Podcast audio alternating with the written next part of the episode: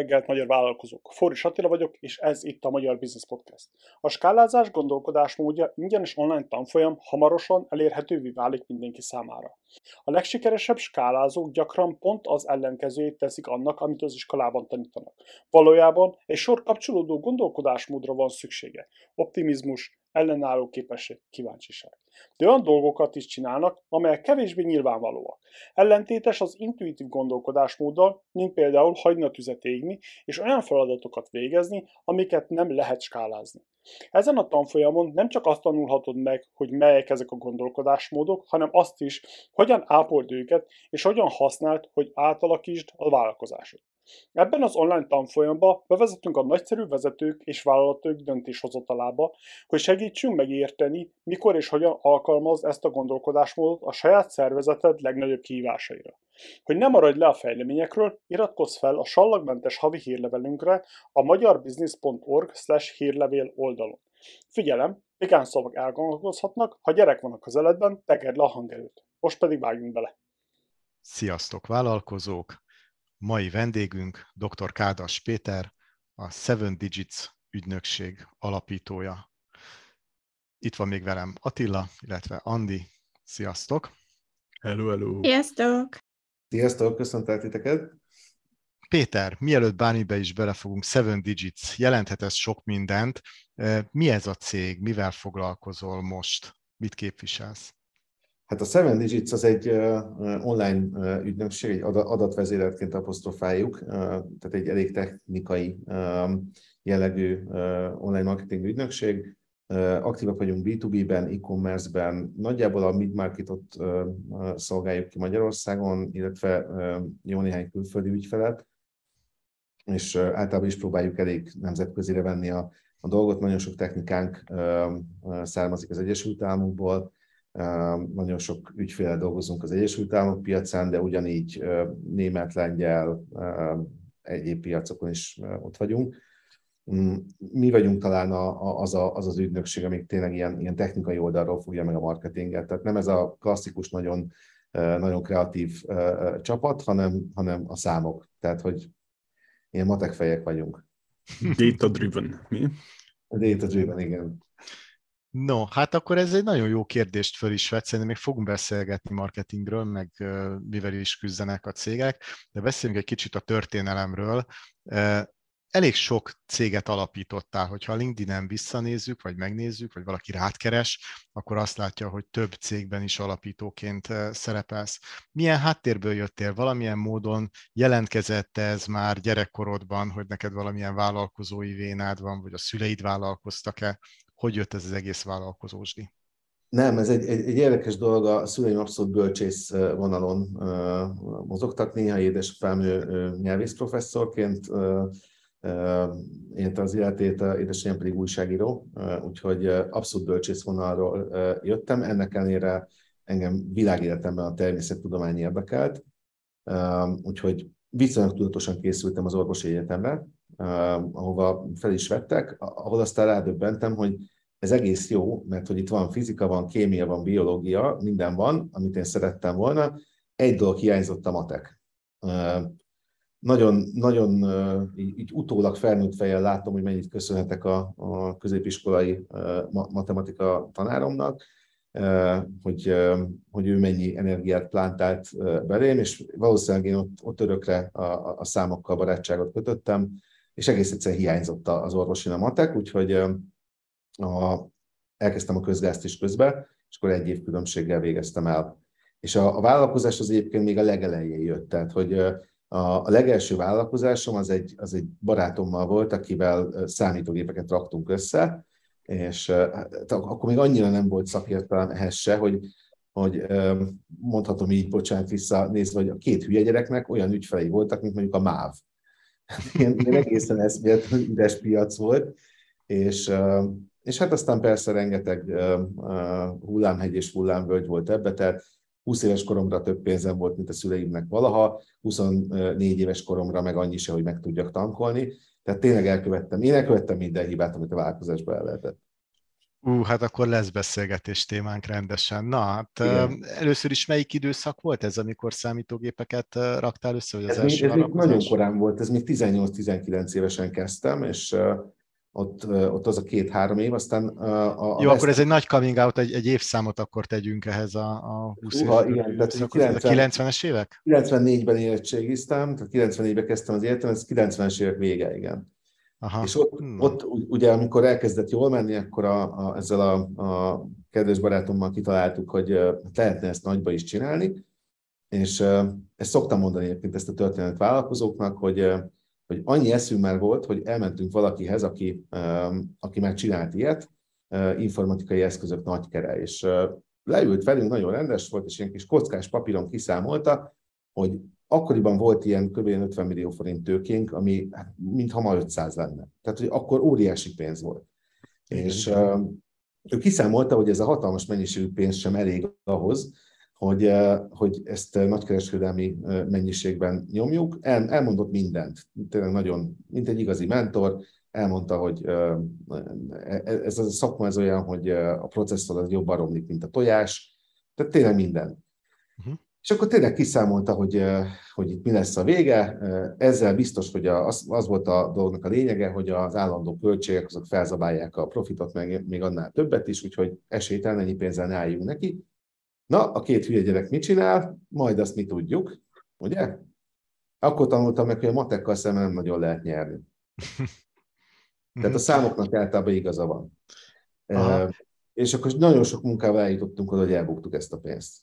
Oké, okay, tehát az 50 milliót ezt ezekből a kis, kis ügyfelek, két hülye gyerek számítógépet rak össze, annak akinek, ha éppen MÁV, akkor MÁV, ha más, akkor más. Meg kértünk kölcsön, meg minden volt benne, amikor uh-huh. ezt próbáltuk nagyobba csinálni. Annyi, annyi eszünk szerencsére volt, hogy amikor már láttuk, hogy nem fog menni, akkor ott megálltunk, hogy a, amikor a saját tőkénk elfogyott.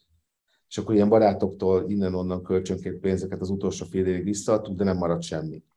Nullánk maradt fú, ez, ez milyen jó tanulópénz, és erről beszélgettünk, ugye volt az első 22 adásunk a vállalkozás lépésről lépésre, egyik adásunk az a eh, honnan szerezzünk a vállalkozáshoz pénzt, és akkor ez a Family Friends and Fools, ugye, tehát akkor úgy tűnik, hogy a Family Friends and Fools-t vissza tudtátok fizetni a saját Azt, azt vissza, meg, de, tényleg szó szerint értsétek, hogy egy forint nem maradt utána. Tehát olyan szinten a, a, az aránylag jó életünkből lementünk egy olyan szinten, hogy semmi, és hát nyilván folytatni kellett, mert a vállalkozó az így működik, csak akkor kezdtem IT, IT szolgáltatásokkal foglalkozni. Az, az egy ilyen tíz évig ment körülbelül, és ott kerültem, ami, ami talán még érdekesebb, hogy még abban az időben bekerültem a, a Demian Sándorék mellé, és a Sándorral, illetve Barta Feri bácsival egy közös céget csináltunk, és hát ez volt nekem az igazi iskola, tehát ők, ők nekik annyi, annyi mindent köszönhetek, um, hogy, uh, hogy azt, azt szintén egy utólag mértem föl, de um, én főleg Feri bácsi emberének számítottam ott a Tigrániton belül, és uh, tényleg rengeteget köszönhetek neki. Uh-huh. az, az, az volt egy kicsit olyan, olyan uh, vonal, amikor már följebb léptünk, tehát az ügyfelek is nagyobbak voltak, akkor közbeszerzéssel foglalkozott ez a cég, közbeszerzési tanácsadók voltunk, meg ilyen pályázatok, projektmenedzsment. Hát ez az a terület, amit ma már nem csinálnék, tehát ez az állami terület. Ezzel meg az volt a baj, hogy nagyon, ez rettenetesen lassú. Nagyon érdekes volt belelátni, hogy működik, de, de nagyon lassú nekem. Uh-huh. Mennyire volt ez ilyen jó, jó időben, jó helyen? Tehát azért ez a 90-es évek vállalkozása, itt még azért Magyarország nagyon tanulta ezt, a, ezt az egész vállalkozást. Hogy érzed, akkor több lehetőség volt, kevesebb, másmilyen volt a, a, a lehetőség? Egy kicsit, kicsit vadabb kapitalizmus volt. Uh-huh. Szerintem nagyon sok mindenre nem volt felkészülve a piac, és ugye nem nagyon lehetett honnan tanulni. Tehát például mhm. azok a, azok a menedzsment, meg folyamat, folyamatmenedzsment, belső folyamatmenedzsment technikák, amik ma mondjuk léteznek, azok akkor még nem is léteztek. Tehát sokkal nehezebben lehetett mindent csinálni. Nagyon nehéz volt összehozni egy integrált működést, nagyon nehéz volt folyamatokkal kitűnni. Megmondom nekem, ez az állami szférában ez nem is igazából volt igény. Tehát uh-huh. ott teljesen más igények voltak, sokkal inkább az, hogy, hogy minden rendben legyen, minden le legyen papírozva, Ezzel az egész közbeszerzésre egyébként sokan azt gondolják, hogy ez, ez mindenhol egy ilyen irányított dolog volt akkoriban. Egyáltalán nem. Tehát, hogy, hogy én tíz év alatt, amíg az a cég ment, nem kaptam kérdést vagy kérést arra vonatkozóan, hogy X nyerjen, vagy X ne nyerjen. Soha, uh-huh. egyszer sem. Lehet, hogy csak nem mertek az ügyfelek külső céggel ilyet csinálni, de, de nem. Tehát szakmailag nagyon jó volt a, a, a közeg de azért nehéz volt. Köszi, hogy ezt mondod, mert azért mindenkinek ott motoszkál a fejében, hogy azért ez is biztos benne volt, de, de jó, hogy legalább neked az, az élményed, hogy, hogy ez nem volt, ez, ez klassz. És egy kicsit, ha már, ha már így beszélgetünk, akkor mit lehet átmenteni azokból az időkből? Tehát mi az, ami még most is szerinted fontos lenne, hogy a vállalkozók tudják? Mit tanulhatunk ezekből a vadkapitalista időkből, amit most már teljesen más szituációval, más technológiai szinten is alkalmazhatunk. Beszélgettünk nagyon sok friss vállalkozóval, meg, meg hm. nagyon sok nagyöreggel. Mit tudunk átmenteni abból a hőskorból? Hát én szerintem sok minden, először is szedjük ketté, szerintem mi az, amit át kell mentenünk, és mi az, amit nem mentsünk el. Okay. A, a, az, egyszerűbb, az egyszerűbb az, amit nem mentsünk át, az a, és sokan egyébként sajnos átmentették, az a, a teljes hiánya a management skilleknek, a száz százalék kézzel menedzselt folyamatok, az a gondolkodás, hogy a, ha fölveszünk egy embert, akkor az a helyén az ugyanolyan jó van 20 évig, mert hogy az ember az egy droid, ugye? Uh-huh. Nagyon sokan gondolják ma is így, hogy, hogy fölveszik mancikát, és akkor az ott jó lesz 20 évig, mintha, mintha mancika nem egy ember lenne. Na ez, ez az, amit nem kéne átmenteni. Amit szerintem át lehet menteni, az az, az hogy abban az időszakban azért sokan indultak, akik ma már, ma már nagy célkérén ülnek. Tehát, hogy, hogy voltak, akik belátták már akkor, hogy középtávon, hosszú távon kell gondolkodni bizonyos dolgokban. E, ez szerintem magyar vállalkozóknak alapvetően egy nehézség. Borzasztó nehéz a mai világban hosszú távon gondolkodni, de talán még középtávon is. Oké. Okay. Még egy kicsit a múltra menjünk vissza, ugye doktor Kádas Péter, a doktort megmagyaráztat, hogy orvos, ami azért elég meglepő, mert úgy tűnik, hogy a szakmában nem dolgoztál, hanem inkább ez a közgazdász, igen, ez a közgazdász véna tűnik erősebbnek, de, de hajszálhíja volt, hogy... Hogy? De gyógyszert még Hát igen. Milyen gyógyszer? Inkább előzzük, igen, inkább előzzük Olyan meg. Nem. oh. Az pont nem. De hogy hajszálhíja volt, hogy másmilyen doktor is legyél. Erről mesélnél egy kicsit? Kis színes? Hát ez egy, egy kis, kis kitérő volt nekem, a, amikor a, ugye a közgázdiplomám lett meg egy évvel később, és akkor egy barátom mondta, hogy, hogy ez mind nagyon szép, de, de hogy harmadikként a műszakit, ha esetleg elvégzem, akkor ő, nála jó vagyok egy láda pesgőre, és mondtam, hogy, hogy oké, okay, de ne a műszaki legyen, hanem a, a jog. És akkor ezt bevállalom. Úgyhogy ebben megegyeztünk, úgyhogy két és fél évet a jogi egyetemen is elvégeztem, de igazság szerint akkor már sokkal inkább a munka érdekelt, meg a cég érdekelt, nagyon-nagyon nem bántam meg, tehát főleg ez az első két és fél év, ez pont a jognak az alapjait elmagyarázza, de, de hogy mit tudom, polgári perrendtartásból már nem szigorlatoztam. Uh-huh. Úgyhogy ott abban, azt abban is hagytam, tehát nem lettem dupla doktor. doktor négyzet, doktor köb. Igen, nem, nem, nem amíg a természettudományok doktorát még valahogy oda teszed. Igen, csak ez ilyen érdekes volt, és azt hiszem, hogy azért ez hasznos. Ugye? Egyébként hasznos legyen volt. jogi alapja. Át, igen, átlátni. Egy üzletembernek fontos az, hogy átlássa a jognak legalább az alapját. Aztán maga a napi gyakorlat úgy is változik, azt úgyis szakemberekre kell bízni, de, de, de mindenképpen hasznos volt. Aha, jó, és akkor ugye azt, azzal kezdtük, hogy nagyon sok cégben benne voltál, nagyon sok céget alapítottál. Mik voltak még? Ugye beszélgettünk a számítógép összeszerelésről, nagy kert, nagy bukó, Igen, közbeszerzések, volt. és mi jött utána? Még, még mindig van egy tízen x évjuk ott a, az önéletrajzban, ott, ott mi mindent csináltál? Hát egy, egy tíz, igen. Ott, ott volt egy volt egy pár, amikor ugye ez a, ennek a Demian cégnek vége lett, akkor, akkor utána mentem ki az Egyesült Államokba. akkor egy startup először ötlet volt. Tehát, hogy először csak egy ötlet volt, aztán csináltunk rá egy ilyen, ilyen minimum viable productot, és azt próbáltuk ott kint validálni. Sajnos szerencsére, azért, azért sajnos, mert nyilván jobb lett volna, hogyha szárba szökken, szerencsére azért, mert viszonylag korán történt. A, Facebooknak volt egy módosítása, úgyhogy ez már marketing volt, tehát itt már elmentem a mhm. marketing felé, de a Facebooknak volt egy módosítása, ami, ami teljesen tönkrevágott minket műszaki szempontból, úgyhogy azt, azt a startupot azt le kellett húznunk a, a WC-n. Na, de ugye Amerikában meg rájöttem arra, hogy engem igazából sokkal jobban érdekel a magánál, a startupnál az az, hogy ha ezt lehet nagyobbat csinálni, és, és nagyon, nagyon elmentem a venture capital irányába. Tehát, hogy kint nagyon sok VC-vel beszéltem, de már cél, célirányosan. Tehát mondtam, hogy mhm. gyerekek, nem baj, ha nem akartuk befektetni, alapvetően sokkal jobban érdekel az, hogy hogy van ez a, ez a pénzvilágnak ez a sarka. De ez nekem az egész pénzügyi világ az teljesen kimaradt korábban, és, és ezt borzasztóan élveztem ezt a venture capital. És nagyon érdekes, hogy a, a, az élet hogy hoz lehetőségeket. Pár, leírtam ezeket, a, inkább azért, hogy nekem meg legyen egy blogba elkezdtem leírogatni, és akkor egyre többen hívtak föl, amikor kiderült, hogy, ez, hogy én Amerikában vagyok, hogy, hogy figyelj, hogy van. Hogy van ez, hogy van az, hogy van az. Nekem meg ugye közvetlen tapasztalatom volt, és akkor döntöttem el, hogy jó, én ezt nem mondom el mindenkinek egyenként, hanem akkor ezeket a blogcikkeket rendszeressé teszem. És ebből született a Startup Date nevű blog, ami azt gondolom, hogy akkoriban, aki startup körökben mozgott, az ismerte, és ezzel lettem úgymond ismert a, a startup világ, hazai startup világban, és utána jött egy lehetőség két, két kollégámmal, egy angyal befektetővel, illetve egy korábbi vállalkozó kollégámmal együtt csináltunk egy befektetési alapot, pici, pici alapot, amivel ez lett a Traction Tribe, amivel magyar cégeket akartunk kivinni az Egyesült Államokba. Ez volt a, a szándék.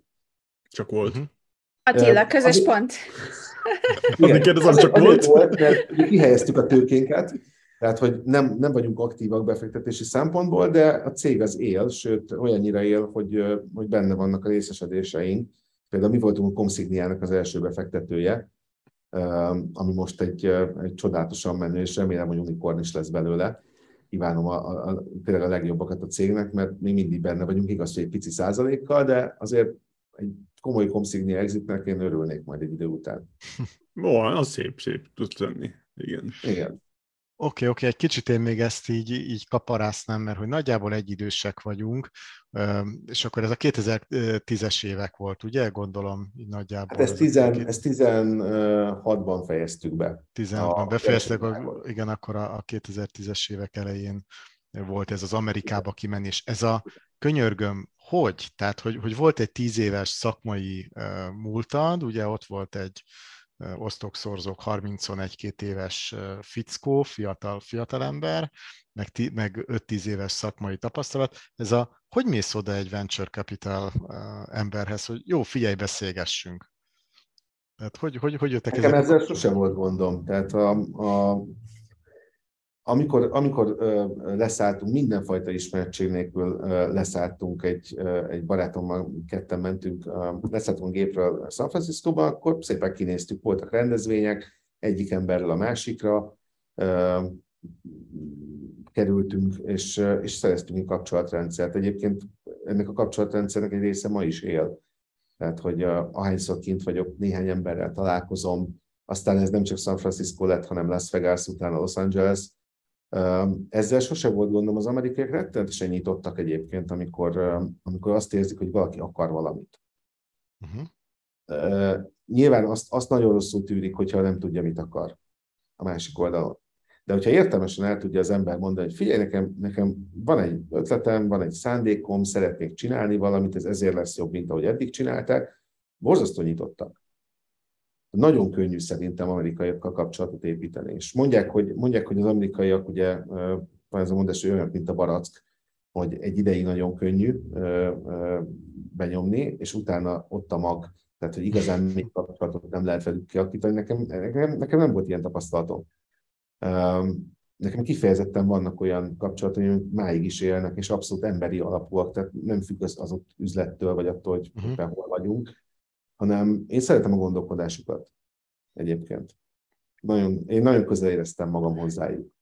Nem volt az opció, hogy esetleg kint maradsz, és akkor, akkor uh... Nézd, de volt olyannyira, hogy a, a, a Traction Tribe-ba, a befektetési alapba, ott nekem volt is egy L, L1 vízumom, ami ugye munkavállási vízum, tehát hogy uh-huh. kint akár meddig, és igaz, hogy csak a, a, a kiadó cégnél, vízumot biztosító cégnél, de dolgozhatok is. Uh-huh. Hát amíg ez egy alap, addig lényegében ez tök mindegy. Úgyhogy, úgyhogy volt ilyen opció, de én azt gondolom, hogy, hogy azért ennek van emberi oldal, és én például a szüleimet nem tudtam volna itt hagyni. Tehát, hogy egész egyszerűen nekem az értékrendem, hogy engem nem így neveltek. Uh-huh. És, és nem volt, a részükről sose volt, egyszer sem mondták, hogy, hogy maradjak itthon. Ez egy belülre jövő dolog, hogy, hogy, hogy nem feltétlenül az az utam nekem, hogy, hogy kiköltözzek, és akkor mindent, ami itthon van, azt eldobjam. Oké, okay, miköz, amikor alapítottátok ezt a befektetői céget, akkor, akkor csak ez volt, akkor ez volt a fókusz, hogy jó, ez, akkor most akkor írtál róla a blogot, belástad magad, lettek, lettek társak, kihelyeztétek a pénzt, ezek szerint jól helyeztétek ki egyelőre, úgy tűnik, hogy... Érdekes volt egyébként a, a, Aha. Utána levontuk a tanulságot, ugye mi 15 cégbe fektettünk, ebből uh, 6 maradt életben, úgyhogy ami mai napig is működik. Uh, lehet, hogy véletlen egybeesés, de ugye hat olyan alkalom volt, amely, amikor uh, gyakorlott vállalkozóknak adtuk pénzt, és kilenc olyan, amikor kezdőknek. Szerintetek uh-huh. milyen a korreláció az életben maradottak és a gyakorlat között? Teljesen egy az egy? Tehát, hogy Teljesen egy az pontosan egy. az a hat? Pontosan Ejha. az a hat. Egyébként nem rossz az a hat, ez a 15-ből hat. Nagyon jó. Vagy, Nagyon igen, jó. ezt szerintem nem, nem egy rossz arány. Szerintem... Én alacsonyabbakról hallottam. Figyelj, úgy, hogy első, első alapunk volt, tehát hogy, hogy akkor nekünk nem volt előtte venture capital tapasztalatunk, aránylag jól összehoztuk. Tehát most pont a, a Comsigniánk azóta például sokadik befektetése van, és nyilván nekünk már nincsen szavunk, de, de azt kell, hogy mondjam, hogy, hogy amit akkor kitaláltunk, ahogy kitaláltuk, ezt, ez kiállt az idő próbáját. Nem, nem kell miatt a szégyenkeznünk, ugye ezt a Portus Budával csináltuk, Portus Buda Gruppal, tőlük kaptuk a pénzt, uh-huh. és, és ugye Jeremy pénz volt, tehát nem volt nagyon egyszerű azért ezt össze, összeállítani, hogy hogyan fogunk mi Európai Uniós pénzt használni arra, hogy magyar startupokat vigyünk az Egyesült Államokba. Tehát Pedig ez, ez ne arra, hogy ez szuper szexisen hangzik. Ez szuper szexisen hangzik, csak a, a, az úton voltak olyan állomáshelyek, amikor beszélnünk kellett a nem könnyen megszerzett 1200 dollár per órát számlázó ügyvéddel, aki értette, hogy milyen adójogi problémáink vannak. Mert ugye lényegében Európai Uniós kívánalmaknak kellett megfelelni, mm. vannak szabályok, amiket követni kell, de ugyanakkor nem akartuk tönkretenni a startupjainkat, és meg kellett felelni a magyar adójogszabályoknak, meg az amerikai adójogszabályoknak. És egy ember találtunk, aki ezt az egészet megértette egyáltalán ezt a problémát, ő viszont véletlenül pont 1200 dollár per óráért csinálta ezt. Nem, igen, ez csak felfele megy azóta, úgyhogy igen. Ez így van, de, de egyébként az is örök tanulság, hogy két órát beszélgettünk vele, meg egy kollégájával, tehát hogy a kollega az szerencsére csak 600-on volt, tehát ez 1800 dollár volt óránként. Két óra alatt meg próbáltunk mindent be suvasztani ebbe a, ebbe a kolba, még így is azt gondolom, hogy a legdrágább telefonom volt valaha, de hogy, hogy abszolút megértem, mert, mert utána például nem sokkal utána elég sok Jeremy alapot megbüntettek, minket nem. Uh-huh. Ez az, hogy, hogy hosszú távon ez olyan sokat tud segíteni, az, hogy rálátás, hogy mi, mit kerüljél ki, milyen, mire figyelj oda ilyen alapdolgokat, nagyon sokat számít. Soknak tűnik az a szám, de főleg, mikor sorozatba ha vállalkozol és felhasználod azt a tudást, akkor az bagópénznek számít. Ha több Igen. céged van, és akkor újra és újra és újra fel tud használni, akkor bagópénznek. Egyébként zárójelben megjegyzem a befektetéseknél, hogy azt hiszem, hogy az év elején vagy tavalyi év végén hallottam, hogy a, hogy a VC firmöknek az a minden Szóval 25 befektetésből csak egy lett, amiből visszajött a, a, a nem tudom, tízszeres befektetés, vagy valami hasonló. Szóval a 15-ből 6 az szerintem kurva jó. Szép van, van olyan, amelyik, amelyik lifestyle businessbe ment át, tehát már nem azt csinálja, amit, amire mi mhm. pénzt adtunk, de attól még, és nekem ilyen szempontból egyébként a vállalkozókkal nagyon jó tapasztalatom volt. Tehát a, a 15-ből egyetlen egy sem volt olyan, aki a pénzt eltette volna, vagy másra költötte volna, vagy magára, egy sem. Volt egy csapat, aki visszaadta a pénzt, amikor rájött, hogy nem tudja validálni a terméket. Ez is nagyon jó. Tehát, tehát hogy, hogy a, a, nálunk legalábbis a, a mi vállalkozóink között, én azt gondolom, hogy, hogy kivétel nélkül a mi befektetéseink között olyanok voltak, akik a tisztesség szobrai. Tehát egy volt, aki visszaadta a pénzt, egy volt, aki mást kezdett csinálni, de nem tett ki minket. Tehát nem alapított egy másik céget, hanem, hanem azt csinálta, hogy, hogy bent tartott minket, és átalakította a tevékenységet. Máig ben vagyunk. Ja, Erről lehetne egy külön akár, adást akár, szerintem, hogy hogy, hogy érdemes. Igen, igen tehát, hogy, hogy ezek, és ezekkel az emberekkel mai, mai napig olyan nyilván a, a, a kapcsolatom, hogy bármikor hívnak, bármikor én hívom őket. Tehát, hogy barátival vált a kapcsolat, mert nem a pénzt nézték, és nem azt a... Tehát nem pszichopataként viselkedtek, hogy na, itt a lehetőség lenyúlni pénzt, hanem mindenki, tényleg kivétel nélkül mindig befektetésünk tisztességes volt. Működik Már még ez az alap? Még, még nyomtok pénzeket? Vagy... Nem, nem helyezünk már ki pénzt, mert ugye azt mondtuk, egy, amikor, amikor kihelyeztük az utolsó összeget is, akkor azt mondtuk, hogy azért ez elég megterhelő ez az első része. Uh-huh. Tehát a, a századik embernek elmondani, hogy hogyan validáljon, meg ugye nagyon sok pont itt az elején, az első befektetéseknél van az, hogy rostálni kell. Tehát ez a filteringnek is nevezett tevékenység, ez ugye arról szól, hogy nagyon sok pitchet meghallgatunk, és próbáljuk kiválasztani azt, akiben van potenciál, de hát itt azért tényleg nem feltétlenül sikeres cégekről van szó kizárólag, hanem, hanem vanabi vállalkozókról. Úgyhogy én, én mondtam, hogy én nem vagyok hajlandó elmondani még egyszer valakinek, hogy hogyan kell validálni SaaS terméket az amerikai piacon.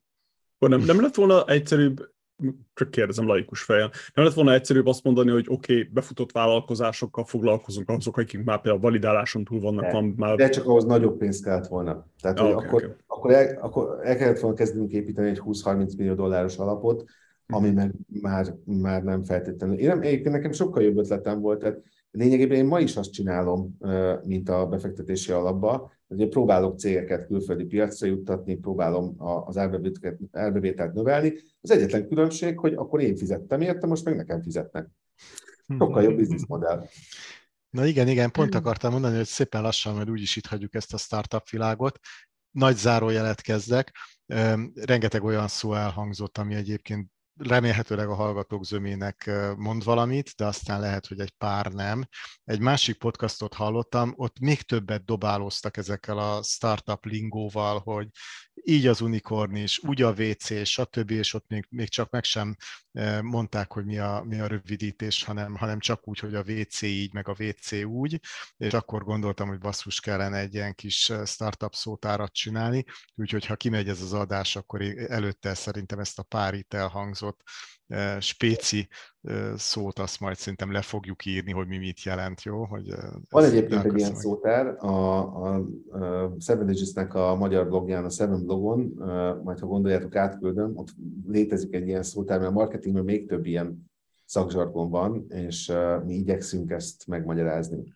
Köszi szépen, átkötötted a következő részre a dolgot, mert ugye mondtad, hogy, hogy a 2016-ban ott hagy, vagy hogy akkor nem helyeztetek ki több pénzt, kezdődött valami más, mi? Akkor ez már a Seven Digits? Ami, ami... Ez már a Seven Digits, igen, és hát itt, itt volt a, ugye az üzleti modell módosulás, hogy inkább nekem fizessenek azért, amit csinálok, és elkezdtünk összerakni ügynökséget.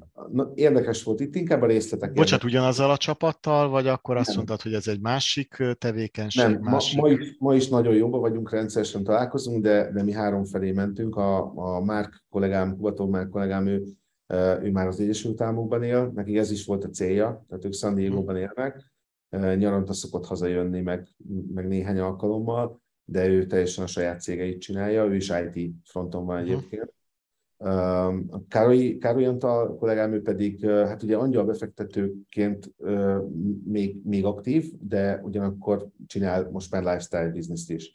Tehát ő viszont szerette volna saját magát kipróbálni, és egyébként tök sikeresen csinál egy céget. Uh-huh. Nagyon vagány, és te pedig azt mondtad, hogy... És akkor, akkor én meg azt mondtam, hogy, hogy Seven Digits.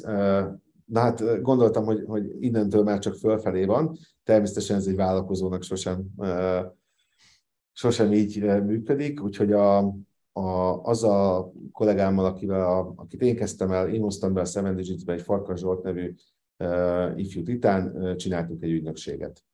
Uh, és pontosan ő már csinálta egy évig, uh, csak nem volt, annyira nem tudott nőni, hát nyilván nem volt tapasztalata, és, uh, és mondta, hogy akkor, akkor csináljuk együtt. Úgyhogy neki volt egy társa, én attól átvettem a részesedést, és elkezdtük együtt, Immár Seven Digits néven. Ők még úgy futottak, hogy Gross Panda, de hát ezt a, a Panda dolgot én mondtam, hogy Panda névjegykártya, én nem megyek be sehova, úgyhogy most rebranding van. És akkor, akkor született a Seven Digits. Uh-huh. És uh, mit jelent, miért pont Seven Digits? Hát ugye ez a millióra utal, tehát hogy a dollárban a, a, a millió. Uh, akkor még ez egy ilyen, ilyen hogy mondjam, ilyen különleges célnak tűnt. Hát a mai ügyfelénket tekintve már inkább 8 digits lenne, vagy nem tudom, de hogy ezen túl vagyunk, de maradt a név. Meg ezt nagyon amerikaiakkal nyilván lecsekkoltam, hogy mit gondolnak róla. Mondták, hogy tök jó, főleg egy ügynökségnek tök jó név, úgyhogy maradt 7 digits. És akkor a, a, a, ami talán még ismertebb a, a magyar piacon, az a Seven blog. Elindítottuk a, a magyar nyelvű blogot mellé, és ott elkezdtük a tartalommarketinget. Uh-huh. És először B2B-vel kezdtünk foglalkozni, főleg, mert ugye a B2B-ben nem nagyon volt. Tehát az ügynökségek a B2B-t hanyagolták, az online B2B-t, nekem meg abban bőven volt tapasztalatom, ma már nyilván mindent csinálunk, e-commerce-t is. Igen, pont ezt szeretném kérdezni, hogy, hogy azért elég sok marketing ügynökség nőtt ki abban az időben, tehát úgy tűnik, hogy most így mindenkinek van egy coach biznisze, meg egy marketing ügynöksége körülbelül, Igen. most bocsánat. Azok között is vannak nagyon jók, persze, de hogy akkor ezek B2B-ből nem volt? Ez, B2, ez érdekes. Vagy, vagy nem volt, vagy nem mondták el, tehát hogy nem, nem fektettek annyira hangsúlyt arra, hogy a B2B marketinget, az online formáját azt elmagyarázzák, mi meg rámentünk erre. Úgy indultunk egyébként, hogy a, a nyilván egyéb marketing ügynökségeknél nekem is vannak ismerőseim, barátaim, hát azért mi indulásunknál sokan mondták, hogy fél évet nem adnak nekünk. Én például úgy kezdtem, hogy amerikai mintára a Seven Digits-nél előrefizetés van. Mindenkinek. Uh-huh. És na erre mondták sokan, hogy ezt itt Magyarországon nem lehet. Hát óriási a verseny, stb. Én viszont úgy gondoltam, hogy vannak, vannak ö, ö, olyan ügyfelek, akik ezt megengedhetik maguknak, és pont a rossz ügyfeleket akartam kiszűrni, közben meg nyilván javítani a cashflow-nkat.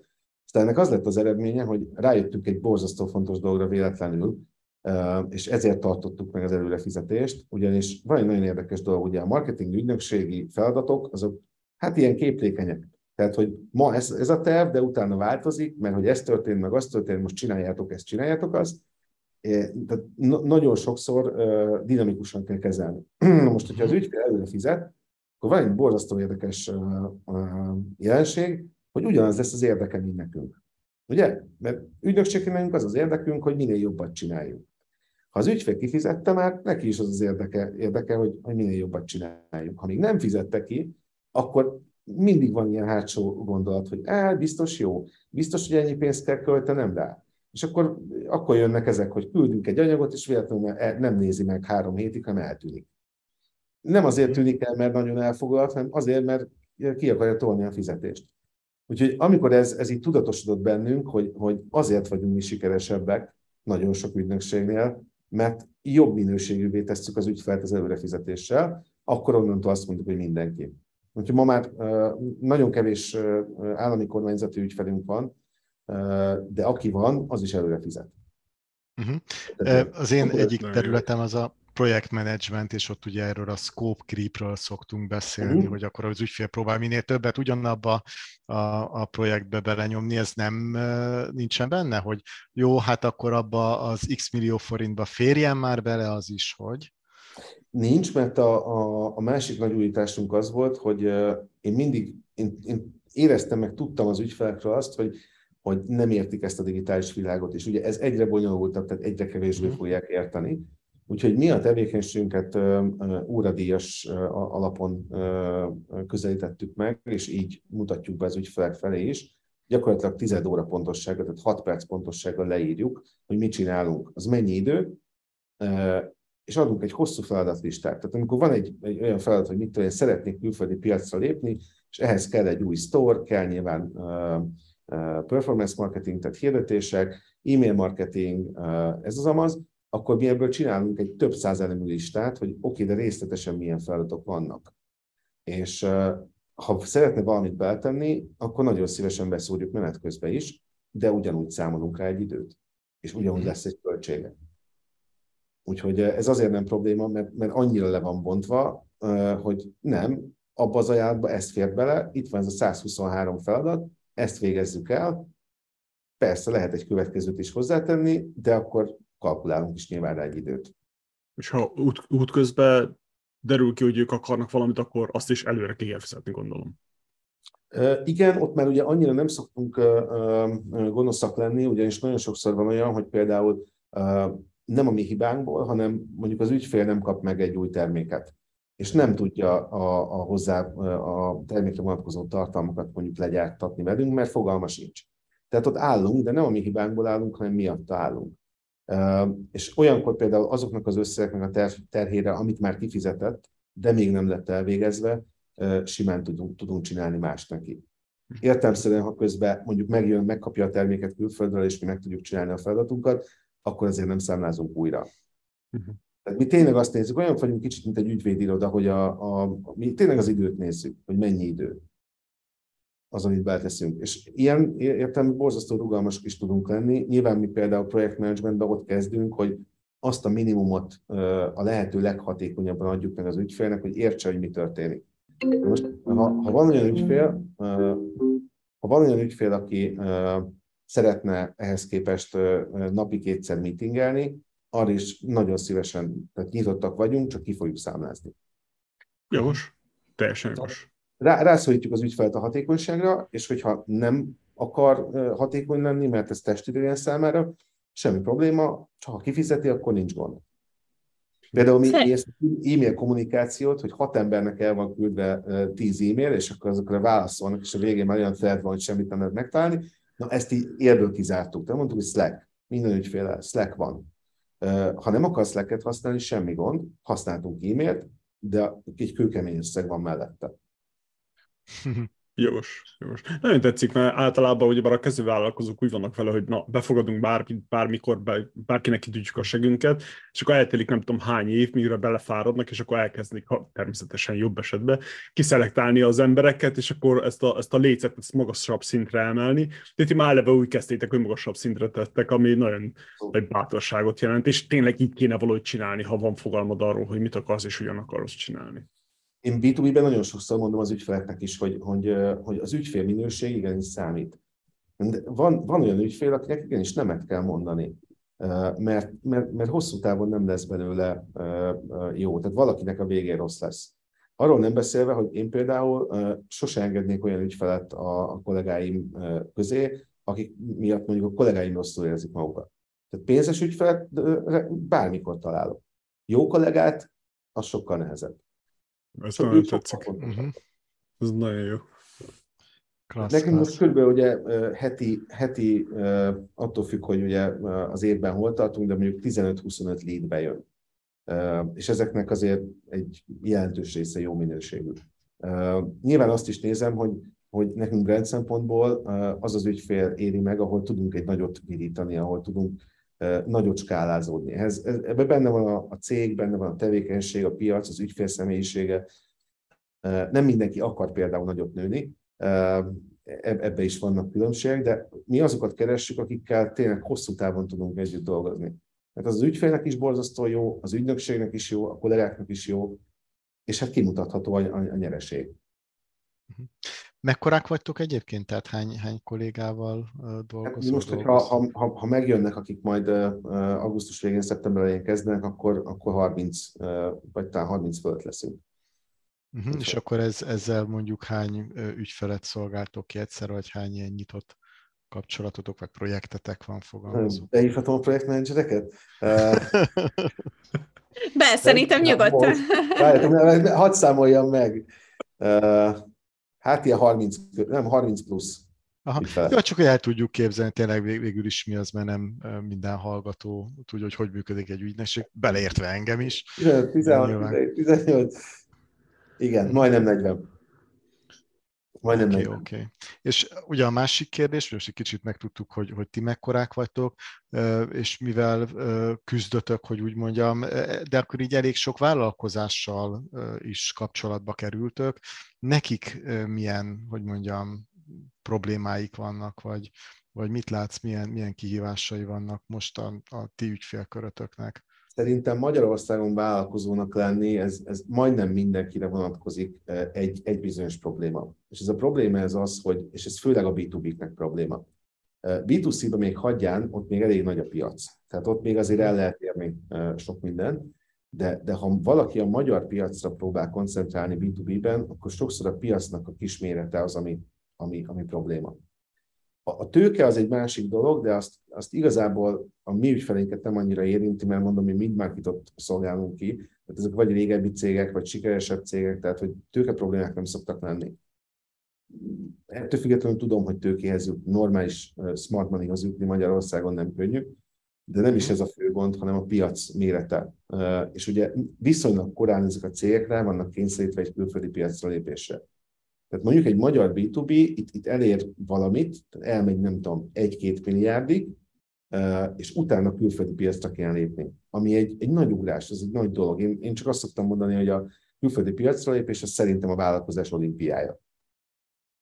Uh-huh. Uh, és, és szerintem ez a nehézség, hogy túl korán rá vannak kényszerítve. Ugye, ha egy német piacon valaki elindul, hát ott bőven van B2B-ben is ügyfél, sokkal nagyobbra tud nőni, mielőtt ki kéne lépnie a saját maga által ismert kultúrkörből, nyelvi környezetből, piacról, stb. Ezt, ezt tartom a legfont, legnagyobb nehézségnek Magyarországon. Igen, és hát ez most... Bocsánat, hogy... még minden egyes kicsi országban, hogyha bár ez a gond. Kicsi az ország, eleve a pool az alacsony, az kicsi, akkor ez ilyen evidens, hogy elkerülhetetlen, hogyha nőni akarsz, ki kell menni külföldre. Ez így van, ez így van. Szóval ez olyan, hogyha eleve elkezded a céget, ha tudod, hogy milyen industriba vagy benne, és tudod, hogy hány, ha megcsinálod persze a piackutatás, és tudod, hogy hány cég van, és körül mekkora az a piac, akkor már eleve úgy kell készülni, meg alapítani a céget, hogy külföldre mész. Nem első lépésnek, de már úgy kell gondolkodni, hogy a következő lépés az, az külföld. Nem. Igen, de, de ugye ez, ez annyira azért nem könnyű. Tehát egy, akár csak környezetországban nézzük, tehát én például a kör, én, én, én angolul elég, elég jól beszélek, azt gondolom, itt sok év Amerika után, de például a környező országok nyelvét, azt, azt nem beszélem, a kultúráját annyira nem ismerem. Ez kifejezetten nehéz szerintem, a külföldi piacra lépés. Az, és az ők, kif... igen, és ők ráadásul lehet, hogy egymásét egy kicsit beszélik, ugye, tehát a cseh és a szlovák piac, oké, okay, tényleg volt jugoszláv államok, ott, ott, ott azért úgy megértik egymást. A magyar az most se Igen. románul, se lengyelül, se, se, se csehül nem, nem így beszélünk így. így a, a, a másik, uh, nyilván nem akarok közhelyeket durogtatni, mert szinte már közhely, hogy, hogy magasan képzett embereket nehéz találni Magyarországon. Mi ezt mondjuk úgy oldottuk meg, hogy, hogy egyrészt nyilván próbálunk jó, jó alternatívát nyújtani a magasan képzett kollégáknak, másrészt nagyon, nagyon keményen ráállunk a továbbképzésre. Ezt kérdezte is tőlem valamelyik kollégám nem ügynökségvezető, de ügynökségnél dolgozik, hogy hát hogy, hogy hogy csináljuk ezt, tehát hogy hogy vagyunk, hogy van merszünk milliókat ölni a kollégáknak a továbbképzésébe, hogy nem félünk el attól, hogy továbbképezzük őket, aztán elmennek. Mire én mondtam, hogy nem, mi attól félünk, hogy nem képezzük őket, és maradnak. Van egy ilyen mondás is, talán, hogy, hogy nem tudom, ki mondta, valami idézet volt, hogy inkább kiképzem őket, és hagyjanak itt egy év múlva, mint hogy nekem dolgozzanak bután 20 évig. Igen. Igen.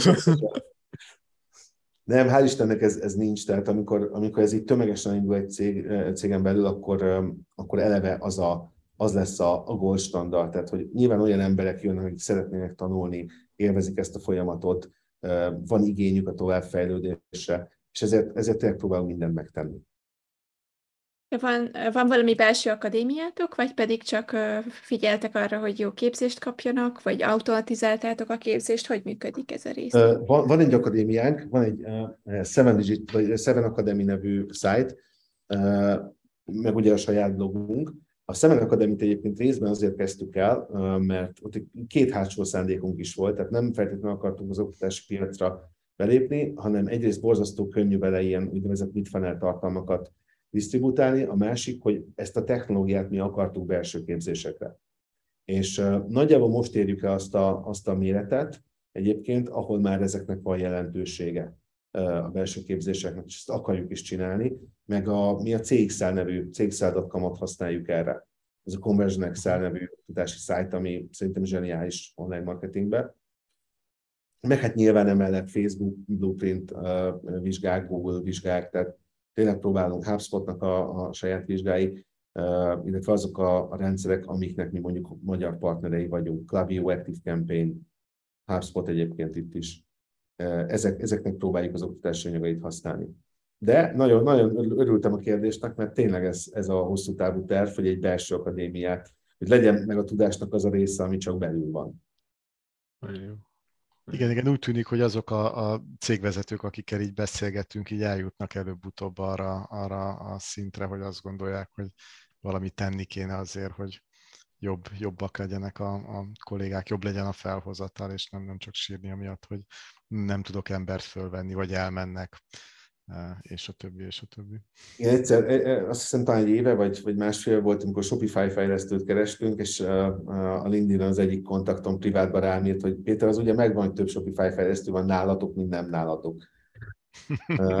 és még rájöttem, igen, tényleg lehet, hogy igazából Shopify-ra specializálódott fejlesztőket azt inkább képezni lehet. Ez is egy ha szép Ha az adást, akkor kérem jelentkezzen, mert most is keresünk. az, ez is egy szép, szép szint azért, mikor ennyire be tudjátok idézőjelbe kebelezni a szakmai tudást a piacról.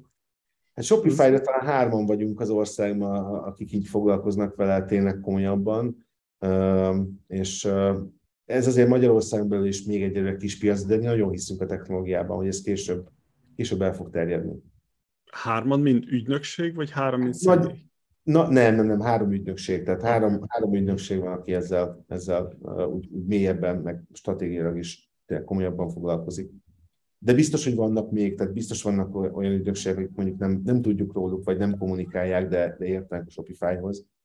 Tehát, hogy senkit nem akarok kizárni a, a, ezzel a három, hármas számmal, csak amit a neten látok, tartalmat leginkább hárman tolunk ki. Igen, nem kell megnevezni a másik kettőt, és akkor így akár ha még vannak tizen is, akik úgy érzik, hogy benne vannak, nem tudják, hogy ki az a másik kettő, és remélik, hogy ő rá gondoltál. Szerintem, aki rákeres, a másik kettőt is, és egyébként érdemes is megnézni őket, mert szerintem kitűnő anyagaik vannak, mind a, mind a kettőjük magas szinten ért hozzá. Na, szuper, szuper. Beszéltünk már a, a dicső, meg néha nem annyira dicső múltról, ugye beszéltünk a jelen kihívásairól. E, hogy látod a jövőt? Merre, merre megy a világ? Tehát merre megy mondjuk a marketing szakma? Mennyire lesz nektek nehezebb, könnyebb dolgotok? Lesz több vagy kevesebb dolgotok? Én azt gondolom, hogy egyre több részbe fogunk beszivárogni. Tényleg, tényleg egyre több részbe, mert a, a főleg B2B-ben látjuk, hogy, hogy annyira összekötődünk mondjuk a CRM-ekkel, hogy már azt is tőlünk kérik. Az e-commerce-ben ugye a logisztika területén vannak olyan IT megoldások, ami, amit egyre inkább nekünk kell megoldani. Volt olyan ügyfelünk, aki úgy fogalmazott, hogy mi már nem is marketing cég vagyunk, hanem mi technológiai tanácsadó cég vagyunk. Uh-huh. Tehát mi azt, azt tudjuk igazából, hogy, hogy megmondjuk, ha ismerjük a problémát, az üzleti problémát, akkor, akkor megmondjuk, hogy mi erre a megoldás, és meg is tudjuk csinálni. Úgyhogy én azt látom, hogy ez kezd, kezd egyébként tényleg összefolyni nagyon sok olyan dologgal, ami, ami már inkább back office. Tehát itt mi például az ügyfeleink nagy részénél olyan hatékonysági dolgokra is oda kell, hogy figyeljünk. Ez ugye nem elég, hogy több létje van, vagy több vásárlója, az rögtön teremt egy olyan problémát, hogy oké, okay, de akkor mondjuk hatékonyabban kell csinálni a, a logisztikát és nyilván hozzánk fordulnak ezzel is. Uh-huh. Tehát um, én, én látom, hogy ez kiterjesztődik. A végét még nem látom, hogy hova, de azt abszolút, hogy, hogy hát ez már rég nem a marketingről szól. Nem is, mert egyébként nem is marketingnek hívom, hanem online üzletfejlesztésnek. Ez is, ez is nagyon jól hangzik. Igen, most így pont nemrég volt a, a mi cégünk honlap átalakításával kapcsolatban egy megbeszélés, és igen, olyan érdekes, hogy, hogy maga a honlap mennyi mindent megcsinál, levezére, automatizál, kivált, pont amit mondtál logisztikában, adminisztrációban, és lehet, hogy ami, amire kellett külön szoftver, vagy kellett külön rendszer mondjuk jó pár évvel ezelőtt, most ez a hm, tulajdonképpen ez most akkor le is kezelte. Igen, igen, és ugye, és ugye szinte, szinte nincs olyan department, akinek nincs hozzá köze, mert ugye a HR-t is ki kell, hogy szolgálja, az operations is ki kell, hogy szolgálja. Biztos ti is szembesültek ilyen dolgokkal, hogy majdnem, hogy mindenki kapcsolódik hozzá. Abszolút, abszolút. Vagy 20 évvel ezelőtt, szerint... bocsánat, vagy 20 évvel ja, ezelőtt hallottam el legelőször azt a, azt a kifejezést, hogy a szoftver megeszi a világot, és tényleg, ahogy haladunk, az egyre jobban adatart, hogy, hogy szoftver, API, nagyon durva. Igen, ezt a Mark Andreessen mondta, ha jól emlékszem, aki ugye az egyik legnagyobb amerikai alapnak az egyik tulajdonosa és partnere, illetve ha jól, jól tudom, ő írta az első browsert. Mark Andreessen, és ő mondta ezt, hogy a szoftver meg fog jelenni a világot, ez nekem is nagyon sokszor eszembe jut Tényleg ott, ott van most már mindenben, szóval Mindenhol. nem tudom, tegnap láttam legelőször egy reklámot, hogy most már az ágy, ágynak a frame ez a váza az is ilyen okos, és, és melegít, és hűt, és nézi, hogyan alszol. Szóval ez olyan, hogy már olyan dolgokba teszünk bele szoftvert, hogy már elborul az agyad. Tegnap én is láttam ilyen drónokat, amit az egyik tehetségkutatóban a drónok világították meg az alakzatot, és így felszállt így, nem tudom, több száz drón, és ilyen, nem tudom, minden geometrikus alakzatban így csináltak ilyen mint egy tűzijátékszerű valamit tulajdonképpen, ilyen fényjáték. És akkor belegondoltam, hogy úristen, tényleg annyi minden változik, és nagyon gyorsan, tehát nagyon, nagyon felgyorsult a világ. Igen, csak aztán jönnek a Black Mirror epizódok majd. Igen, ami még egy pár évvel ezelőtt science fiction volt, így rájövünk, hogy hm, tulajdonképpen most ez a valóság. Hát még épp elmélyűnek kell maradni, mert nagyon sokan küzdenek mindenféle mentál higiénés problémával, tehát szerintem az a része, hiába a tech, tech company nagyon, nagyon keresik magukat, viszont a másik oldalt azt nem látom, hogy nyomnák, hogy akkor figyeljünk már arra, hogy tényleg mindenki egyformán fel tudjon zárkozni először is, hogy hozzá tudjon jutni a lehetőséghez, így jön be az oktatás, ami engem nagyon érdekel. A másik pedig az, hogy hogy lehet mentálisan a fiatalokat arra biztatni, hogy azért még lehet beszélgetni emberekkel, lehet még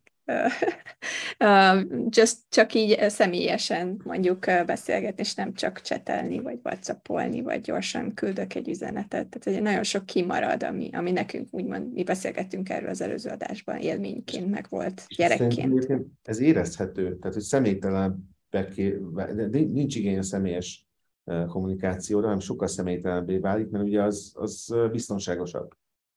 Addig, míg az ember nem lesz depressziós, és nem tudja, mitől van. Addig, igen. Így van. Ja, meg nincs, ki, nincs mögötte semmi. Tehát igazából nincs mögötte emberi kapcsolat, mert hogy ez ilyen felületes, oké, okay, akkor nyomom a cégelmet, meg többen megismernek, stb. Igen, csak látod, például ez is olyan, hogy, hogy ahogy Péter mesélte, hogy nem tudom, 10-15 évvel ezelőtt összehaverkodott valakikkel San Franciscóba, és mai napig az egy jó kapcsolat van. Oké, okay, hogy e-mailen keresztül történik a dolog, meg digitális Nekem. csatornákon.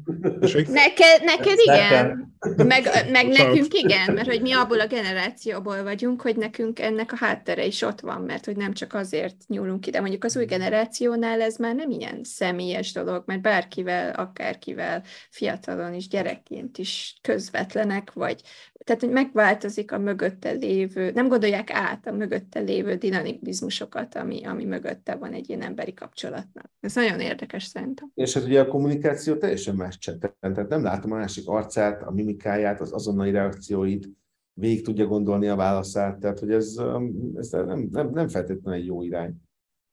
Lehet jó is, csak ugye meg kell adni hozzá az eszközöket, ahogy, ahogy mondtuk előbb is, hogy tényleg szükség van egy kis terelgetésre, egy kis információra, a jó oldalt nyomni, nem a rosszat, figyelni, szűrni, nem tudom. Igen, igen meg, hogy, meg hogyha ennek az alternatíva az, hogy nem tudom vele tartani a kapcsolatot, vagy mit tudom én, várhatok egy hetet, hogy a levél megforduljon oda-vissza, akkor, akkor persze jobb a, az online kapcsolattartás, mint a, akkor, akkor nem tudok vele kapcsolatot van tartani, de, de biztos, hogy van e, rengeteg, rengeteg hátulütője, amire hát tisztába kell lenni egész egyszerűen. Igen. Hogy... Hát igen, a le- levélírásra éppen most teszem, hogy az asszonya még mikor leveleztünk, hogy hamarabb költözött ki Kanadába, akkor volt, hogy két hónapot is vártam egy levélre. Szóval ez, ez olyan volt, hogy évente nem tudom, háromszor, négyszer e-mail, e-maileztük. Leveleztünk egymással, mert olyan lassú volt a posta, hogy most most meg már rád írnak, hogyha két percet nem válaszolsz, nekem WhatsAppon nagyon sok ilyenem van, hogy úristen megsértődnek, hogy én nem írtam rájuk, hát mondom, van egy csomó minden, 600 ezer kontaktom van, itt nem lehet csak úgy rögtön azonnal válaszolni. Nagyon És meg sok- az hogy Vagy óránként terrorizál SMS-be, úgyhogy SMS-be nincsen közös izé, messenger elég, csoportotok? elég, elég, elég, elég. Oké. oké. Túl sok van. Na, egy kicsit, kicsit már beszélgettünk ugye általában a jövőről, most akkor zoomoljunk vissza eh, Péterre. Tipikus kérdés, hol látod magad vagy a cégedet 5-10 év múlva? Most lehet, hogy a Seven Digits-nek az ügyfelei meg a munkatársai befoghatják a fülüket. Eh, Hol, hol látod magadat? Még ezt fogod csinálni? Másba kezdesz? Hogy fog, hogy fog ez tovább menni? Szoktunk, szoktunk erről sokat beszélgetni cégen belül, ugye nálunk picit változott itt a, a tulajdonosi struktúra is, tehát a, akivel elkezdtem a Seven Digits-et, az két év után lelépett. Vitte ugyan az ügyfeleket, de hát ez Magyarországon szinte standard dolog, ezt hagyjuk, viszont a, akikkel most együtt dolgozom, két, két társam van a cégben, velük nagyon-nagyon jó a, a, a viszony, nagyon egyfelé húzunk. Én azt gondolom, hogy azért tudtunk fejlődni, eh, és azért tudtunk visszajönni abból a, a, a helyzetből egyébként így 2020 eh, után, 2020 februárja után, mert, mert együtt eh, egyféleképpen képzeltük a jövőt. És velük szoktunk arról beszélgetni, Krisztiánnal, meg Kis Péter kollégámmal, hogy ezt az ügynökséget nyilván tovább akarjuk vinni, mert szeretjük, amit csinálunk. Tehát én imádok cégeket eh, építeni, és ennél jobb tényleg nincsen, hogy, hogy sok ügyféllel dolgozom, nem csak egy dologra kell koncentrálni, hanem több piac, több ügyfél, több probléma, több eszközrendszer. Tehát imádjuk, amit csinálunk, és ezt folytatni is akarjuk. De azért ez felszokott merülni bennünk, amikor mondjuk egy-egy ügyfélnek csinálunk egy 14 hónap alatt egy ötszörös árbevételt, hogy basszus, ezt miért nem magunknak csináljuk. Tehát, hogy a, a felé meg tendálunk egyre inkább, hogy, hogy legyen saját. És főleg az e-commerce területén nekünk rengeteg tapasztalatunk van, rengeteg eszközünk van. Tehát lehet, hogy a csapat egy részét majd egy idő után oda fogjuk átirányítani, hogy, hogy legyenek saját eszetjeink. Ilyen kis uh, spin-offok. Hát igen, tehát hogy részben akár megvásárolt dolgok, akár olyan, ahol betársulunk, akár amit mi indítunk, de hogy e-commerce-ben mindenképpen néhány olyan saját dolgot szeretnénk majd a jövőben, eh, ahol magunk csináljuk a pénzt végre, nem másnak. Szuper, szuper. Hát ez egy kvázi végszó most, de persze nem köszönünk el, mert vannak még villám eh, kérdések, úgyhogy eh, sok sikert a további növekedéshez.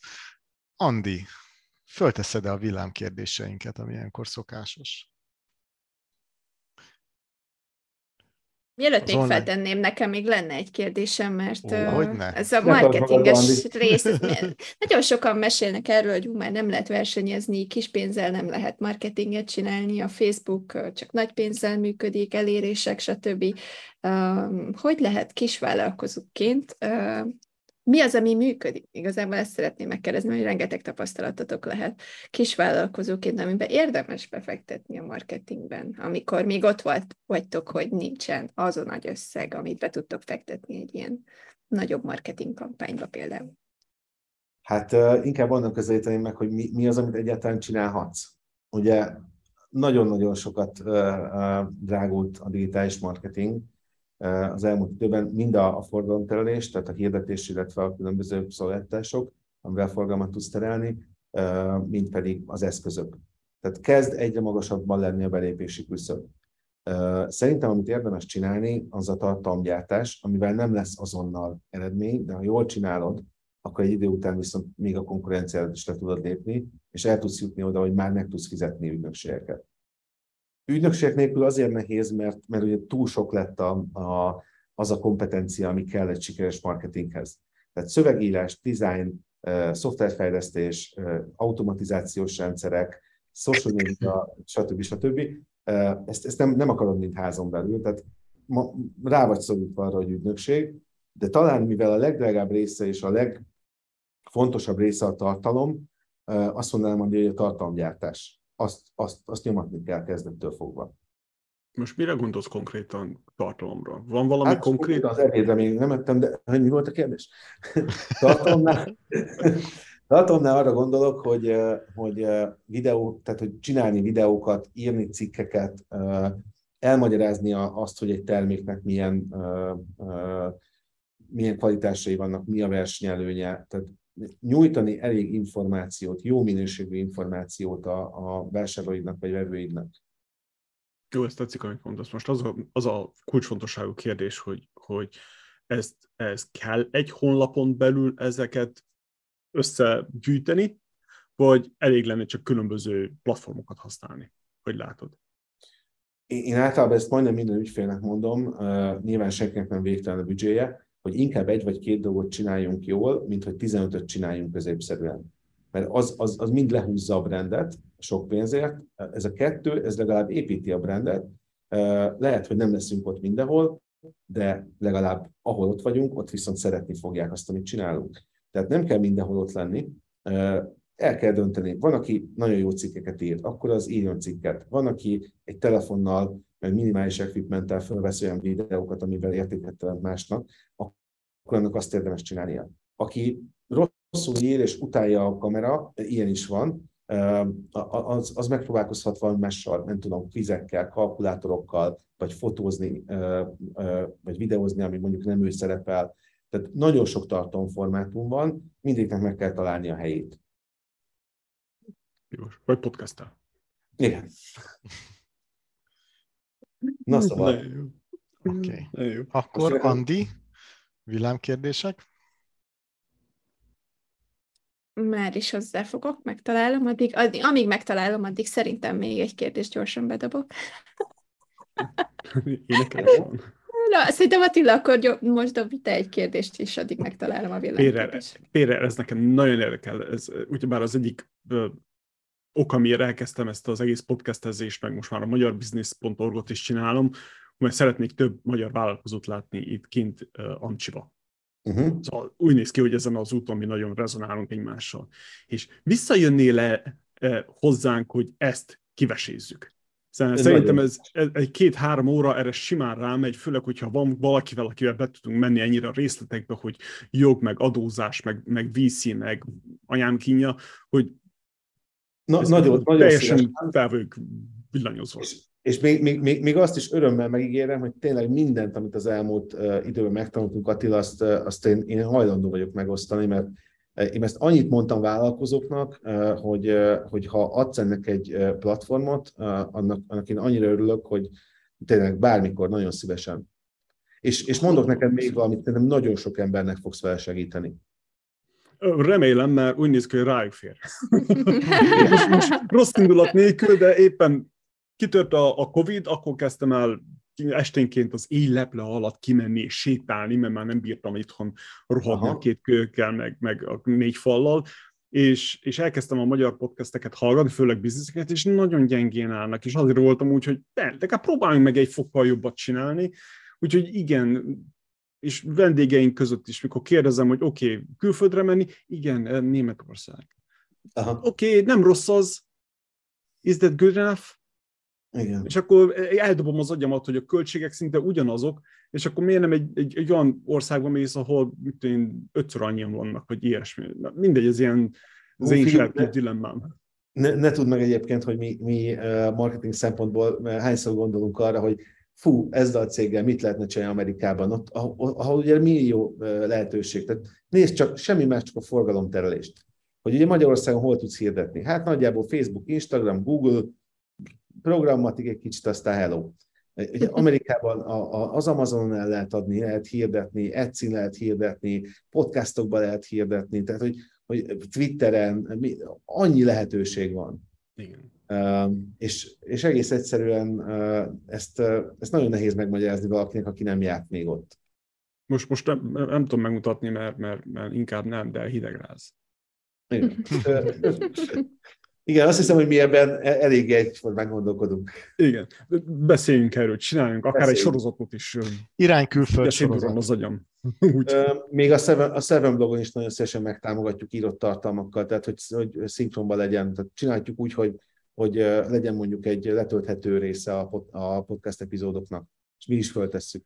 Hát csinálhatnak sorozatot, igen, szerintem, mert ez egy adásra szerintem nagyon hosszú lenne, Uh, uh-huh. Szerintem több adásban ilyen mini sorozatot lehetne csinálni, uh-huh. és akkor azt úgy felépíteni. Uh, teszem majd is kinyílt, ezt tetszik, ezt tetszik. Irány, irány külföld, irány külföld, igen. Irány külföldön élünk irány már régóta, igen. úgyhogy miért ne menned kell, jobb, ha mész, amikor, amikor még, még te, te választod meg, hogy hova. Irány külföld, de nézzünk azért vissza, mert igazából nekem is az a lényeg, hogy Maléziában élek már hat éve, de azért vagyok ennek a podcastnak is részese, mert szerintem nagyon sok minden van, amit tudni adunk, tud, adni tudunk, ugye egy kicsit angolul beszélek, vissza, mert azok az élmények, amiket mi külföldön szerzünk, azok sok embernek lehetnek inspirálóak szerintem, hogy hogy lehetne dolgokat másképp csinálni. Nem is csak már elhagyni Magyarországot, hanem más, nagyobb világba gondolkozni, mert most az internetet tényleg annyi mindent lehet csinálni, és annyi helyre el lehet jutni. Nem is voltál itthon, Andi, egyébként hat éve? Most, most itthon vagyok, minden évben most, hazajövünk egy most kicsit, épp, úgyhogy most pont itthon vagyok, igen. Majd szeptemberben megyünk vissza, de igen, én már ott vagyok hat éve, és, és élvezem, és kinyitott, kinyitotta a világot, úgymond. Úgyhogy Jó nem hely. szeretek így itthoniakkal beszélgetni, és kicsit őket is segíteni. Jó van, Péter, a villankérdések után elköszönünk, és, és utána folytatjuk pár percben mi a következő lépés. Szuper. Oké. Okay. Okay. Szuper, akkor Andi? kezdjünk bele. Megtaláltam. Aha. Ne, nem Első kérdés. kérdésed? Ö, szerintem ez így jó lesz majd, hogyha okay. a új sorozatot csináljuk, akkor a hallgatóknak több minden lesz, hogy visszajöjjenek. Az. Az első kérdés, kedvenc könyved? Hú, uh, hát azt nem, nem tudom, tudjátok-e rólam, de én, én a, lehet, hogy az orvosi miatt a, a, a tárgyalás technikának ezt a, ezeket a pszichológiai dolgait nagyon szeretem, úgyhogy uh, talán az egyik az a, a, a Chris Vostal Never Split the Difference. Uh, szerintem az zseniális ez a könyv, ugye FBI tárgyalónak a, a módszertana, hogy a üzleti tárgyalásokra is akár. A másik az talán az Eric Byrne-nek mondám az emberi játszmákat, mert az, a, a, annak a könyvnek a, a Szóval azt többször el kell olvasni. Két klasszik. Két klasszikus. Igen, nagyon klasszikus, olvassátok el, hallgatók. Második kérdés. Melyik könyv volt a legnagyobb benyomás rád, mint vállalkozó? Legnagyobb, legnagyobb benyomás, mint vállalkozó? Hát ez nem egy könyv volt, ez egy blogpost volt. A, és az a címe, hogy Peacetime, Peacetime CEO, Wartime CEO. Ezt uh, szintén nagyon javaslom minden vállalkozónak, hogy olvassa el. Az, a, a, a Ben Horowitznak a viszonylag hosszú cikke egyébként, elmagyarázza, hogy, hogy, hogy milyen típusú embernek kell lenni, milyen helyzetekben egy vállalkozónak. Hm, ez nagyon jó. Mi is beszélgettünk erről az előadó adásban is, hogy milyen típusú embereket vesz, milyen típusú uh, szerepeket vesz fel egy ember vállalkozóként. Ez nagyon-nagyon érdekes. Következő és utolsó könyves kérdés. Melyik üzleti könyv segített legjobban a vállalkozásod építésében? Az építésében? Hát Oren Klaffnak a könyvei, tehát az is ugye a, én a tárgyástechnikától nagyon sokat kaptam. Tehát ott nagyon sok mindent megértettem arról, hogy hogy működik a biznisz. Előtte én eléggé egy ilyen racionális valaki voltam, aztán rájöttem, hogy ez, ez, ez, ez az egész biznisz ez sem nem teljesen racionális, sem nem teljesen emocionális, hanem valahogy a kettőnek egy ilyen, ilyen nagyon, nagyon nehéz ötvezete. Úgyhogy mind a, a Pitch Anything, mind a Flip the Script az olyasmi, amit én borzasztóan szeretek. És egyébként ezeket általában hangos könyvként hallgatom. Hm. Én is, segít, én is, én is. segít. Következő kérdés, hogyha hallgatsz podcasteket, mi a kedvenc podcast általánosságban? Ez, ez, ahol vagyunk. Oké, okay, Magyar Business Podcast, yeah. Akkor ez ugyanaz lesz a Business Podcastról. De van egy másik, másik ilyen jellegű kérdés. Mit hallgatsz, olvasol, vagy nézel most? Hát, a, amit olvasok szintén így hangos könyvként, ami most pörög az autóban, az a, a Challenger Sale-ről egy, egy könyv. Az is egy borzasztó érdekes módszer, hogy, a, hogy hogyan, tehát hogy az egész sales folyamatban hogyan lehet eljutni oda, hogy nem csak eladunk valamit, hanem gyakorlatilag edukáljuk a, a, a, az ügyfelet arra, amire neki szüksége van. Ez egy, ez egy régi probléma ugye a salesben, hogy, a, hogy az se jó nyilván, ha eladunk minden szart, és az se jó, hogyha ha azt mondjuk az ügyfélnek, hogy jó, neked nem ez kell, úgyhogy én nem. Úgyhogy ez az egész folyamat, ez egy, ez egy borzasztó érdekes dinamika, és erről szól ez a Challenger Sale című könyv. Úgyhogy ezt is ajánlom mindenkinek, tényleg Amazonon megtalálható. Oké, okay, következő kérdés. Mi az, ami szakmailag most inspirál a legjobban? Szakmailag inspirál? Hát ezek általában szoftverek, meg technológiák. Tehát mi a társaimmal imádjuk a, a technológiákat. Szoftver, hardware, minden jöhet. Ilyen igazi innováció junkik vagyunk. Tehát most vettünk egy 100 ezer eurós automata stúdiót, mert egyrészt baromi jól néz ki, úgy néz ki, mint egy űrhajó, másrészt ez egy olyan technológia, nagyon sok e-commerce ügyfelünknek volt az a problémája, hogy mindent meg tudtunk nekik adni, de nem voltak jó termékfotói. Na most ezzel, ami befér a gépbe, akár több száz termékfotót meg tudunk csinálni egy nap, meg videót összevág a gép magától, föltötti az ügyfél sztoriába, tehát tényleg vissza a jövőbe cucc. Ezt, ezt majd később megkérdezzük, mert ezek villámkérdések. Menjünk tovább. okay. Okay. Uh, hogyan menedzsered a feszültséget? Uh, elteszem későbbre. Jó megoldás. Mi van a zsebedben? Mindig ugyanaz. Telefon, kocsikulcs, iratok, pénz. Rendezett vagy rendezetlen iroda? Van rendezett iroda? Nem, én, én, én nagyon az a vége vagyok, tehát hogy, ez a zseni átlátja a káoszt, ha ez, ha ez, tehát ha annál zsenibb valaki minél jobb káosz van, akkor én, én, én, én akkor egy okos fiú vagyok. Nagyon jó, oké, okay, következő. Mit jelent számodra a siker? A siker az azt jelenti számomra, hogyha lehetősége van az embernek az alkotásra, és, és ha van egy, egy jó, egy pozitív impactja mások életében egyúttal. Oké, okay. ugyanez a kérdés a pénzre vonatkozólag. Mit jelent számodra a pénz? akkor megosztom, talán, talán azt mondanám, hogy a, a, a pénz jelenti az alkotásnak a lehetőségét, és a felfedezés lehetőségét, és inkább a, a, a sikerre, mint egy összefoglaló vagy nagyobb fogalomra mondanám azt, hogy, hogy számomra az a siker, hogyha ha, ha úgy, úgy tudok előre menni a saját utamon, hogy másokat is egy jobb, jobb útra tudok vinni magammal. Uh-huh. Oké, okay, ez, ez nagyon titkos kérdés lesz. Mondjál nekünk valamit, amit még senki vagy kevesen tudnak rólad. Mm, 13 éve uh, boxolok, ökölvívok, úgyhogy... Uh, okay. Milo akinek nagyon-nagyon sokat köszönhetek uh, abban a szempontból, hogy a, a, a, stresszes életemben be, bent tudta tartani a sportot.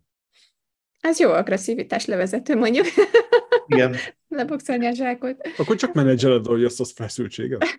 Hmm, igen, mondhatni. Mostában már kevesebbet járok edzésre, de volt, amikor heti négy edzéssel nyomtam, és hogy Viki annyi éven át elviselt meg tanítatott, azt tényleg nagyon sokat adott az életemhez.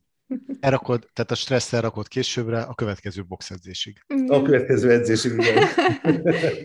Szerinted mennyire fontos a szerencse az üzletben? Tudsz-e mondani egy százalékot? Én azt látom az üzletben, hogy általában mindig az, azt látjuk a végén, hogy a jó játékosnak lesz szerencséje. Kicsit, mint a pókerben. Úgyhogy hmm. fontos a szerencse, de, de föl kell készülni rá. Szerencse mindannyiunkat ér, csak ha nem jó pillanatban ér, vagy nem vagyunk elég felkészültek, akkor, akkor nem lesz belőle semmi. Sokszor észre se vesszük, hogy milyen lehetőség ment el. Szuper. És a legutolsó kérdés, Attila kedvenc kérdése, amin én mindig nevetni szoktam, mert a végére tette, és villámkérdés. Mi az élet értelme? 42. Így van. Ugye? Hát ez, erre lehet más válaszolni? Igen. Egyébként erre már a legokosabb. Meg, zárójelbe jegyzem, hogy tegnap... Bocs, pont. Hogy tegnap tanultam meg, hogy mi az a 42. Eddig mindig megkaptuk ezt a választ, sokszor, nagyon sokszor, de sose jutottam el odáig, hogy meggooglizzam. Úgyhogy tegnap Nagy Gáborral volt egy interjú, ő elmagyarázta nekem, és nem az, kér, nem az a kérdés, hogy mi egy nagy izé számítógépnek a, a, az élet az értelme, hogy neked mi az élet értelme. Lehet át kéne írjuk egy kicsit ezt a kérdést. Igen, de egyébként én nemrég olvastam, hogy ugye a szerzőt megkérdezték, hogy miért pont 42. Tehát, hogy van-e mögötte valami. És, és azt mondta, hogy nem, nincsen, kinézett az ablakon, ez a számított eszébe, és kész. Tehát nem kell mögötte semmit keresni. Douglas Adams nagyot alkotott. Douglas Adams, igen. igen. És azóta kísért minket. Igen. Ez a 42. Be, beíródott, beíródott a popkultúra. Egy kicsit összerakom egyébként, nagy, nagy rajongó vagyok én is a könyvnek, és hát a maratonfutásnak is, úgyhogy ott azért a 42 kilométer, igazából a futók, futóknak van egy ilyen extra töltet benne, de... Ja, értem. Vagy csak, vagy csak egy párnak talán. És futottál maratont? Kocogtam, fogalmazunk így. Aha. De hát ez nem jó. Az élet értelme 42. Beértem, beértem. Na hát akkor már. Hát ezek voltak a villámkérdések, úgyhogy Jó. köszönjük szépen a válaszokat, és hát, hogy megbeszéltük. Még jövünk vissza. Én visszaadom a szót Balázsnak, mert ő volt ma a moderátor. Úgyhogy hajrá, Köszönjük Balázs. szépen. Igen, gyertek vissza, gyertek vissza a podcastot hallgatni, és Péter, gyere vissza hozzánk, majd még beszélgessünk egy kicsit erről a külföldről. Nagyon köszönöm, nagyon nagy örömmel. Köszi a beszélgetést. Köszi. Szia Sziasztok. mindenkinek, sziasztok. Sziasztok. Hello. Köszönjük, hogy velünk tartottál, és meghallgattad a mai epizódot. Csatlakozz a beszélgetéshez, és oszd meg gondolataidat, kérdéseidet a Magyar Business Podcast csoportban, a magyarbusiness.org honlapon, és ha már ott jársz, nézd meg a mai podcast résznek a videó változatát. Kövess minket a YouTube-on, ahol minden nap friss új klippekkel fogunk téged kényeztetni. Köszönet jár a vendégünknek és az egész csapatnak. Zsapka Andrea, Somogy Balázs, Szűz György, Lázsú Bele Jáné, Bajnocki Bálint. A magyarbusiness.org a hiteles magyar vállalkozók közössége, ahol a céged skálázása áll a középpontban. Iratkozz fel a havi hírlevelünkre a magyarbusiness.org hírlevél oldalon, nézd meg a podcast klippeket a YouTube csatornánkon, és ha tetszett az adásunk, írj egy csillagos ajánlást az Apple Podcastben, vagy ahol éppen hallgatsz minket. Köszönöm a figyelmedet, Foris Attila voltam. A következő alkalomig hatékony skálázást kívánunk!